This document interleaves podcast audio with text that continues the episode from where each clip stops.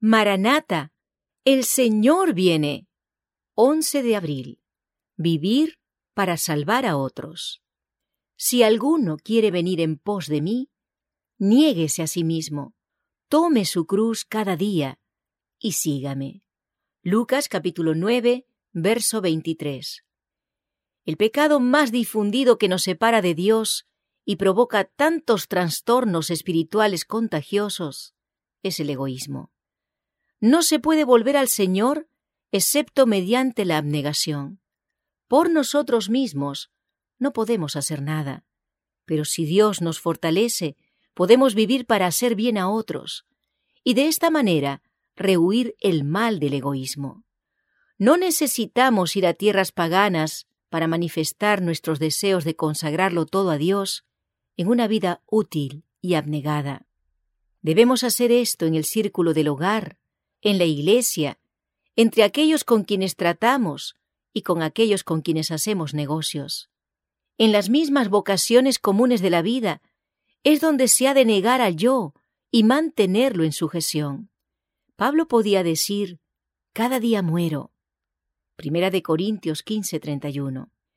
Es esa muerte diaria del yo, en las pequeñas transacciones de la vida, lo que nos hace vencedores. Debemos olvidar el yo por el deseo de hacer bien a otros. A muchos les falta decididamente amor por los demás. En vez de cumplir fielmente su deber, procuran más bien su propio placer. Dios impone positivamente a todos los que le siguen el deber de beneficiar a otros con su influencia y recursos, y de procurar de él la sabiduría que los habilitará para hacer todo lo que esté en su poder para elevar los pensamientos y los afectos de aquellos sobre quienes pueden ejercer su influencia. Al obrar por los demás, se experimentará una dulce satisfacción, una paz íntima que será suficiente recompensa. Cuando estén movidos por un elevado y noble deseo de hacer bien a otros, hallarán verdadera felicidad en el cumplimiento de los múltiples deberes de la vida.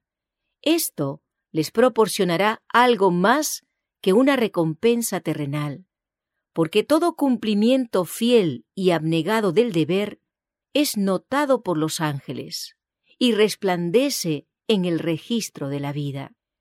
En el cielo nadie pensará en sí mismo, ni buscará su propio placer, sino que todos, por amor puro y genuino, procurarán la felicidad de los seres celestiales que los rodeen.